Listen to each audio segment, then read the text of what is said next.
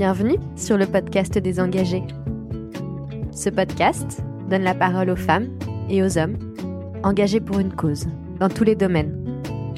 C'est leur histoire, leur combat, leur parcours, leurs doutes et leurs joies. L'engagement est contagieux. Inspirez-vous et bonne écoute.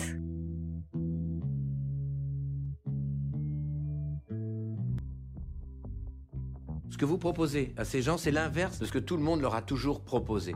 La justice restaurative, c'est un sport de combat.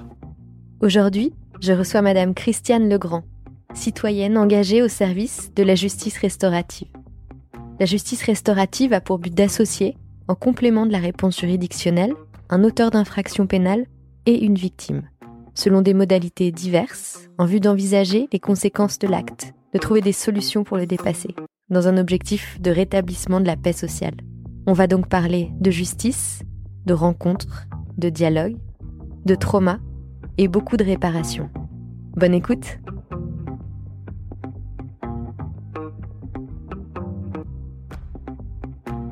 Alors, Christiane Legrand, vous avez entendu parler de la justice restaurative pour la première fois, me disiez-vous, en 2010, en en entendant parler dans votre voiture, une émission de radio qui relatait une expérimentation faite à Poissy en 2010. Et très vite, euh, ce concept de justice restaurative vous a parlé. Il n'était en France pas encore développé puisqu'il a été introduit dans le système en 2014 par une loi du 15 août 2014. Et au moment de votre retraite, vous avez décidé de vous engager un peu plus sur ce sujet et vous êtes aujourd'hui vice-présidente de l'Institut français de la justice restaurative. Est-ce que vous pouvez nous présenter les vertus? De ce mécanisme En fait, ce qu'on voit, c'est que durant le procès, euh, il y a un tas de, réponses euh, qu'on n'a pas eues.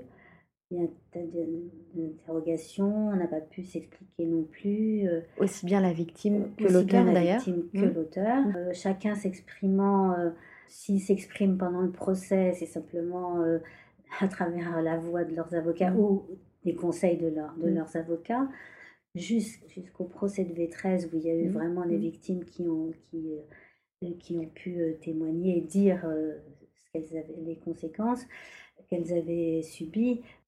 Il y a souvent une frustration du procès. Donc le besoin de, de parler, d'échanger, d'extérioriser, d'extérioriser, de, on a des personnes qui disent mais moi comme ça j'ai pu vider mon sac. Et ça ça marche aussi bien pour les auteurs Alors que les pour auteurs les, les auteurs ne diront pas j'ai vidé mon sac. Les auteurs ils ont aussi cette crainte de de, blesser les victimes à nouveau donc ils sont plus en retrait.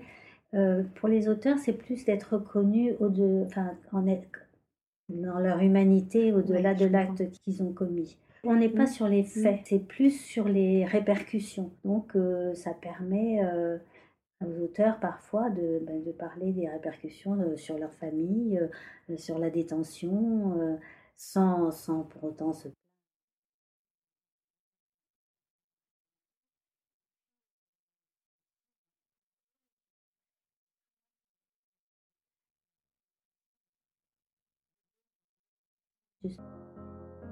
On ne sait pas mieux que ni ce qu'ils sont, ni ce qu'ils devraient faire.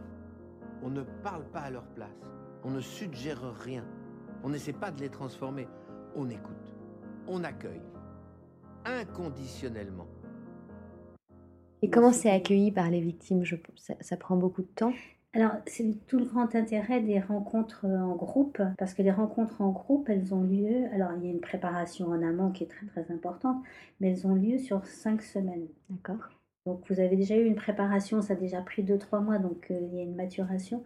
Et le fait de, se rencontrer sur 5 euh, semaines et puis ensuite une rencontre bilan de, mmh. deux mois après, ou un mois et demi, ben, finalement il y a des liens qui se créent. Il y a, ça laisse le temps d'évoluer aussi, mmh. parce que les premières rencontres... Euh, c'est tendu. bah, J'imagine. Alors, à tous égards, ah, ça se passe pas dans, un, dans, le milieu carcéral Ça se passe dans des endroits neutres ou ça peut se passer en prison? ben, Lorsque les, les, personnes sont détenues, euh, en général, vous allez sur le quart du temps, ça se passe dans la prison. Avant de, de, faire les rencontres plénières, il y a elles, viennent visiter. Il y a toute une préparation de, de savoir où on s'assied. Euh, des personnes qui ont été agressées, par exemple, par derrière et qui ne veulent pas être dos à la porte. tous ces éléments sont pris euh, en compte Et même vous, au début, comment vous êtes familiarisé avec tout cet environnement? Parce que c'est... Vous entendez cette émission de radio, vous venez d'un univers très différent du milieu carcéral, et vous découvrez le milieu carcéral. Comment est-ce que vous l'avez appréhendé? Alors, je ne l'ai pas découvert comme ça, parce que justement, comme il n'y avait pas encore euh, quoi que ce soit qui était vraiment en place, euh, j'ai commencé par aller faire de la visite de prison. D'accord. Après, il y a des personnes qui ne se sentent pas capables de rentrer en prison. À ce moment-là, elles ne font pas partie du, du groupe. D'accord. Puisqu'il y a une préparation avant, Mm. elles, euh, bon, elles- signifie qu'elles ne se sentiraient pas à l'aise. Et puis, euh, éventuellement, elles, se- elles- elles participeront à des rencontres qui ont lieu hors de, hors de En milieu ouvert. en milieu ouvert. Donc, il y a cette acclimatation pour les personnes victimes de venir euh, voir les lieux et puis s'habituer au bruit. Les premières rencontres sont souvent tendues. Certains auteurs disent qu'elles nous regardaient. euh, euh, on avait peur euh, qu'elles nous, qu'elles nous agressent. Mm. Euh, personne âgée qui, euh, à la fin, disait c'est des gens comme nous, ils ont des émotions, mais moi au début j'avais peur qu'ils nous tirent dessus. Si on reprend le film de, de Herry, euh, les Labecti qui parlent de. C'est, une histoire vraie, donc. et moi je me souviens, j'ai interrogé cette personne qui, me dit, qui a dit, euh, à la, f- alors c'était elle à la fin de la première séance où il lui avait expliqué que, on pouvait- euh, que, que les auteurs ne la reconnaîtraient pas. Et elle dit, je me suis vue aller lui dire merci à la fin de la première séance. Je ne pouvais pas imaginer d'aller dire merci à un C'est auteur. incroyable. Parce qu'elle avait vraiment senti ce poids tomber parce que depuis des années, elle s'imaginait que euh, la personne n'avait pas été euh, condamnée, euh, et. Et donc, elle avait peur de recroiser cette personne. C'est vrai que c'est un moment très fort du film de Jeanne Herry dont, dont vous parlez qui a très probablement beaucoup contribué à la connaissance qu'on a les uns et les autres de la justice restaurative. C'est cette question qui est posée de savoir pourquoi moi finalement? Pourquoi moi? Et, et- et moi, est-ce est-ce qu'il n'y a pas quelqu'un qui me guette dehors? C'est ça aussi, cette crainte. euh, ce- ce- ce- Et cette réponse dans le film qui consiste à dire qu'au contraire, l'auteur ne l'a pas visée elle personnellement et, et évidemment n'a pas envie de la recroiser. Mais oui. Et ça, c'est vrai que je- même, même, je pense, le spectateur a eu un déclic en entendant ça parce que ça fait vraiment sens. J'ai très souvent entendu des victimes qui, qui avaient peur justement de, de recroiser, euh, de recroiser la personne qu'ils avaient agressée, qui n'avait pas été arrêtée, euh, et d'être euh, enfin, vraiment d'être guettée, euh, ou alors qui avait porté plainte et qui Mm. avait envoyé la Mm. personne en prison et qui risquait de ressortir. Enfin, il y, a- il y a ces craintes-là. Et est-ce que les victimes ne cherchent pas à un moment donné à faire culpabiliser l'auteur? On ne les empêche pas non plus de se... On a le droit de se mettre en colère. On n'a pas le droit d'injurier l'autre, mais de dire que... ben, qu'ils se, se- rendent peut-être pas compte à quel point euh, ça a un impact. Oui, c'est très cathartique, donc il peut y avoir Oui, des oui, réactions a- très, il y très a des spontanées. moments, Il y a Mm. des, des moments où c'est euh, où il y a qui Mm. s'expriment. Que vous encouragez peut-être. en Mais qu'on qu'on laisse, euh, tant, tant que ça reste euh, Encadré. le- encadré et que Mm. euh, on, on peut, on peut être en colère et puis on peut Mm. mettre le doigt sur Mm. ce qui exprime, Mm. pas bien- forcément. Mm. Mais dans le respect de l'autre, ben, les gens ne sont pas que gentils. Ils ont, ils ont des choses à dire, il y a des choses qui sont difficiles. Justement, est-ce qu'il y a des, des endroits où il y a, il y a une typologie d'infraction qui est plus concernée par la justice restaurative? Alors, en ce moment, alors, il y a eu beaucoup de résistance. Il y avait eu- quand on a commencé, on disait on ne peut pas faire ci, on ne peut pas faire telle infraction. Petit à petit, ça a avancé, notamment sur les violences conjugales. Il y avait une grosse résistance, comme, comme à chaque fois qu'il y a une thématique De qui qui? apparaît. Parfois des juges, parfois aussi des personnes qui mettent, mettent en place, Mhm. enfin, parfois des féministes, par exemple, sur Mhm. les violences con- conjugales. Il y a, euh, il y a beaucoup de, de freins. Euh, personne n'est forcé de le faire. Enfin, Mhm. S'il y a des personnes, moi j'ai rencontré une personne qui avait été euh, immolée euh, par, son, par son conjoint et, et qui a participé. à- Donc elle, elle avait envie d'y aller. C'était elle qui avait besoin de s'exprimer. Donc, et sur les violences conjugales, euh, on fait un observatoire des- de la justice restaurative en interrogeant les gens qui ont Mhm. participé. Moi, ce que j'ai entendu de la part des auteurs, mais c'est vraiment, euh, ça leur permet de prendre conscience parfois de leur mode de fonctionnement. En écoutant pour une fois, il y en a un qui disait Ah, J'avais l'impression d'entendre de ma femme. Et il disait Mais j'ai pris, j'ai pris conscience qu'en fait, que j'avais pas les mots pour dire les choses et que ça finissait en coup. Un autre disait Moi, j'ai compris le mécanisme de la montée de la violence. Et moi, aujourd'hui, il était à nouveau avec sa femme. Je, quand je sens qu'on est reparti là-dessus, je prends mes affaires, je vais faire un tour, je reviens quand c'est calmé. Donc, il y, a, il y a aussi une prise de conscience en écoutant l'autre. Donc aujourd'hui, sur les violences conjugales, il y a beaucoup de rencontres en groupe parce qu'il y a des gens qui n'ont pas envie de rencontrer aussi. Euh, enfin, c'est aussi une façon de pouvoir parler de ça d'un côté comme de l'autre sans avoir directement la, mm. personne en face. Après, ça n'empêche qu'on peut demander à rencontrer euh, sa victime directe. J'allais vous demander, est-ce qu'on peut commencer par des rencontres et ça peut se terminer par une médiation, par exemple? Ça n'arrive pas très souvent, je, je, remarque, parce que souvent les gens ont eu suffisamment de réponses pour eux. Mais oui. Et alors justement, euh, comment est-ce que vous êtes capable de mesurer euh, Vous dites, ça y est, certaines personnes n'ont pas besoin parce qu'elles pensent que ça y est, elles sont arrivées là où elles avaient besoin d'arriver. Elles l'expriment comment? Parce qu'en préparant l'entretien, vous m'avez parlé de mots très forts, justement. Oui, sur les, sur les rencontres euh, en groupe, comme ça, il y, a des, il y a un vocabulaire très, très, très puissant. Une personne qui avait un poids comme ça et qui disait euh, j'avais une tumeur, elle a disparu. Euh, il y a aussi des modifications des gens, c'est-à-dire que les personnes, je me souviens d'une personne qui avait été violée plus jeune qui euh, était arrivée euh, avec des vêtements qui la cachaient, euh, et puis qui avait pris, comme c'est souvent le cas, beaucoup de kilos. Elle avait perdu certain nombre de ah kilos à la fin, qui s'habillait plus pareil. Mmh. Euh, donc il y, a des gens que, à qui ça on sent que ça permet d'évoluer et on voit l'évolution parce qu'on parlait tout à l'heure du temps. Ça aussi, c'est le mm. temps, mm. c'est quelque chose qui est important. Enfin, je veux dire que sur des choses très lourdes, on ne change pas euh, du mm, jour au lendemain. Et, euh, et c'est vrai que les, les rencontres, ça permet aussi cette évolution. Et à la fin, ben, les personnes disent, ben voilà, maintenant. Je peux clore, ou alors les personnes commencent à, parler de projets pour l'avenir. Enfin, nous, de l'extérieur, c'est comme ça que vous voyez, bien sûr. que les personnes, euh, au départ, euh, c'était, ça ne faisait pas partie de leur euh, panorama. Et puis tout d'un coup, on parle de l'avenir, on parle de projets, on... enfin, voilà. Et ça doit être très galvanisant pour vous? Ah, C'est assez... alors on nous dit parfois, ça fait bisounours, mais non, c'est pas bisounours, c'est vraiment puissant. Et, euh, de, en fait, on sent que les gens reprennent euh, le contrôle de leur vie. Et, euh, et, font un bond en avant. Et c'est vrai que, je sais pas, moi, ça me, ça me nourrit. Ça, ça, implique quand même de mettre de côté beaucoup d'a priori et de préjugements, je pense. Ça permet de regarder mmh. les gens autrement mmh. aussi. C'est très courageux. parce qu'ils se, ils se réduisent. C'est vraiment la preuve que les mmh. gens ne se réduisent pas euh, à, un acte, mmh. ou, euh, et notamment euh, du côté des auteurs. Mais c'est pas tout le monde. C'est pas tout le monde qui est capable d'affronter ça, parce que il faut vraiment, mmh. vraiment avoir une certaine force. Je parlais de cette femme assez âgée qui disait ils sont comme nous, ils ont des émotions. Mais voilà, c'est des, des images qui sont figées comme ça où ils sont comme nous, euh, ben, ils, ils, éprouvent de la solitude, où ils ont de la peine. Et euh, alors, ah, il y a certaines personnes qui disent oui, mais on n'est pas là pour, les, pour leur pardonner. Mais il n'est pas de question de pardon dans, dans, la mmh. justice restaurative, il ne faut pas se tromper. Alors, c'est pas le pardon, mmh. on n'est pas là pour pardonner à l'autre. Pour comprendre. mais on est là pour comprendre. Mmh. Et puis pour parler euh, des répercussions et, et d'avancer vers le, vers le futur. Et alors une question qu'on doit vous poser très fréquemment, c'est du coup, si l'auteur comprend l'impact qu'a pu avoir son acte, est-ce qu'on peut espérer que ça minimise un petit peu le taux de récidive? On est capable de l'évaluer?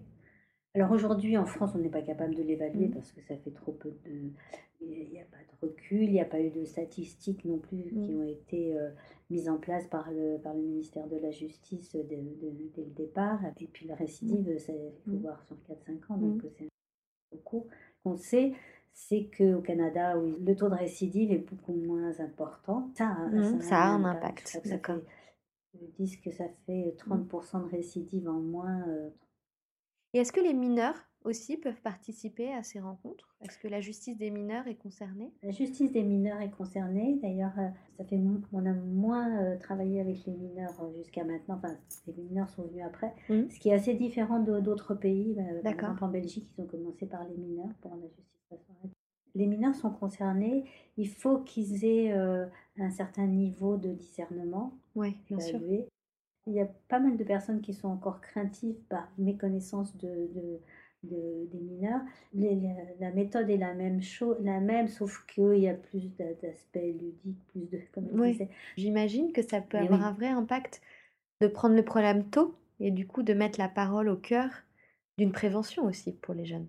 Tout à fait. D'ailleurs, Mm. euh, dernièrement, euh, le, le film a été passé dans, dans un centre de détention et il y avait des gens jeunes mais qui n'étaient plus mineurs, qui étaient incarcérés, qui disaient Ah, Mais non, mais ma- maintenant pour nous c'est un peu trop tard, mais il faut aller le faire euh, auprès des Ah jeunes. bah parce voilà, bah super. c'est à ce Mm. moment-là, moi j'en aurais eu besoin. Mais c'est pas trop tard pour eux. c'est pas trop tard. Mm. Mais simplement, ils, ils, exprimaient le fait que que c'était euh, pour les jeunes et puis pour des jeunes victimes aussi enfin au lieu de traîner euh, Bah, traumatismes bien pendant sûr. des années et des années euh, Évidemment, ça se substitue certainement pas à un suivi psychologique et à d'autres initiatives. Tout ça est complémentaire. c'est tout, tout à fait complémentaire Mm. enfin bah, ils ont besoin d'un suivi psychologique d'ailleurs il- c'est prévu toujours d'ailleurs lors des, des mesures de justice restaurative qu'il y a un filet psychologique on Ouais, appelle ouais. de manière à ce que les personnes, si c'est trop lourd, puissent aussi euh, euh, avoir un suivi psychologique. Nous, on, on propose de pouvoir appeler euh, une, une psychologue pendant toute la durée. Simplement, ça c'est une aide, mais le suivi psychologique, c'est important. Mhm. Et d'ailleurs, euh, les psychologues qui étaient assez réticents euh, au départ, pour en avoir interrogé après, euh, qui suivaient des personnes qui avaient euh, eu des, participé à des mesures, disaient qu'il y avait une dynamique très intéressante entre les deux. C'est différent parce qu'effectivement, c'est pas la même chose de parler à son psychologue Bien que de parler euh, à un auteur ou à une victime.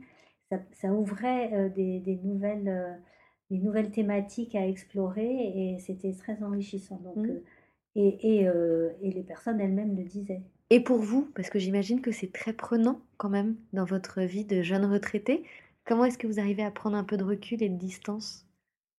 Petit à petit, c'est puissant. Donc, Qu'est-ce qui vous- motive, c'est que franchement, franchement, ça apporte tellement aux personnes, Mm. ça leur permet tellement de se reconstruire et d'avancer dans la vie euh, que euh, je me dis, mais euh, il n'y a pas tellement d'endroits où on peut, on peut trouver ça parce que c'est même pas du, c'est pas du même type. Le suivi psychologique, c'est pas Ouais. du tout le, le même Mm, travail. mm, mm. C'est plus sur des, des éléments, dé- enfin, je trouve qu'il y a des éléments déclencheurs comme ça. Et euh, d'ailleurs, une, une psychologue qui était euh, animatrice de, de rencontre, elle disait oui, moi ce que je vois, c'est qu'il y a des bons en avant Mm. euh, qu'on voit pas, euh, qu'on voit pas euh, dans, dans un suivi psychologique. Donc c'est c'est aussi ce côté euh, puissant et de dire, mais voilà, euh, ceux qui ont le courage de, de l'affronter, euh, c'est vraiment une belle manière euh, de- d'être mieux dans sa vie. Ouais. Si vous leur laissez un espace pour réfléchir, bah, ils vont réfléchir. Sinon, ils vont dire ce qu'ils ont toujours dit à tout le monde. Et ils vont taire ce qu'ils ont toujours Et dit. le- et l'auteur, du coup, comprend l'impact de ces actes? C'est-à-dire que là, on raisonne beaucoup par rapport aux répercussions de l'acte. Mais est-ce qu'on arrive à travailler vraiment sur ce qui a déclenché l'acte? C'est pas forcément sur ça qu'ils évoluent. D'ailleurs, euh, c'est- moi aussi, j'imaginais qu'on parle beaucoup de responsabilisation, Ouais. ce qui est vrai. Mhm. Ce qui est vrai.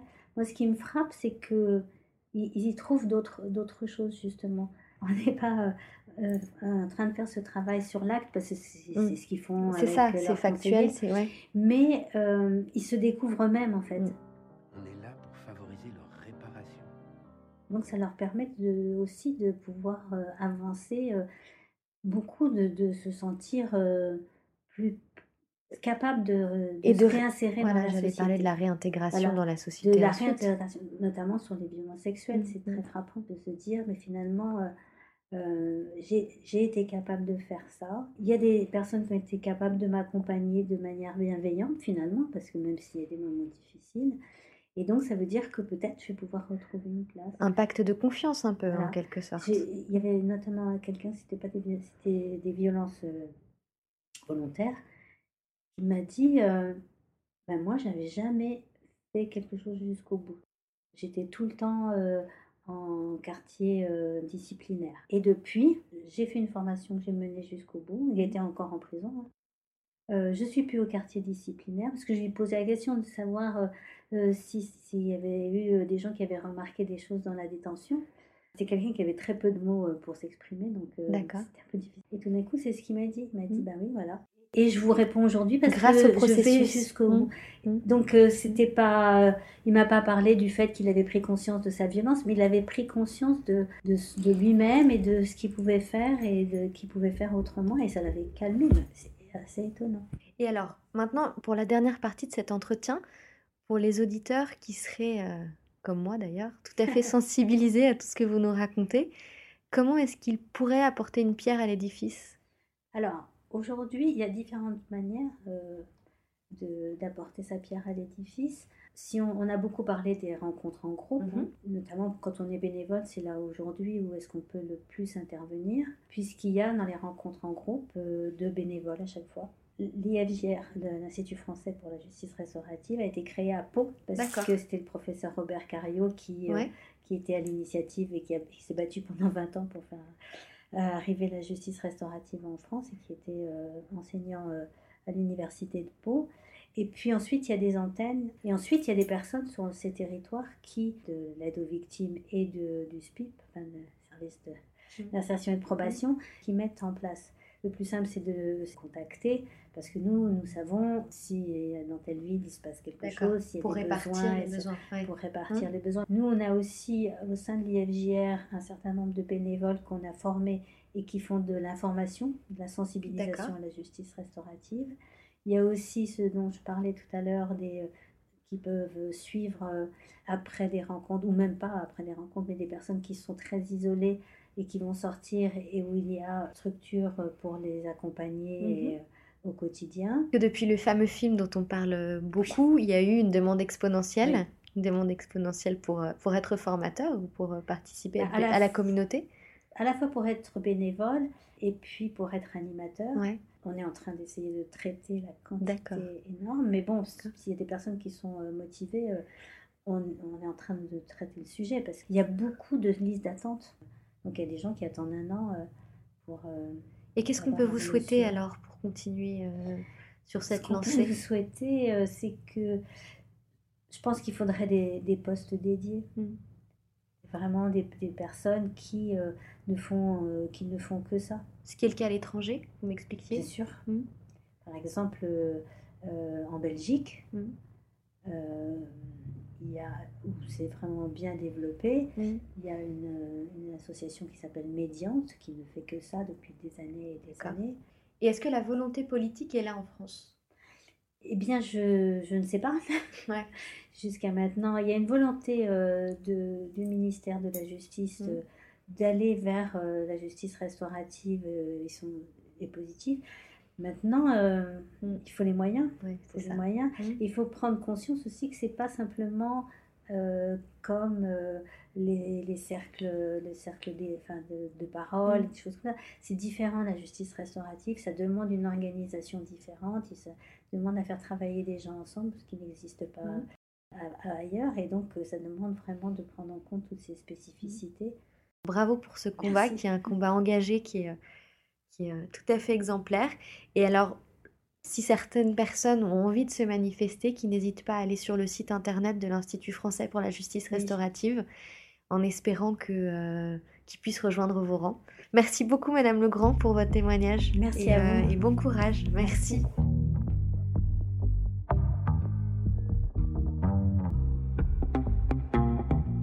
Voilà, cet épisode est terminé. J'espère qu'il vous a plu et qu'il vous a inspiré. N'hésitez pas à le partager autour de vous et à l'aimer sur vos plateformes d'écoute préférées. Rendez-vous dans 15 jours pour un nouvel épisode. Et dans l'intervalle, n'hésitez pas à nous retrouver sur les réseaux sociaux. Sur Instagram notamment, le podcast des engagés. À bientôt!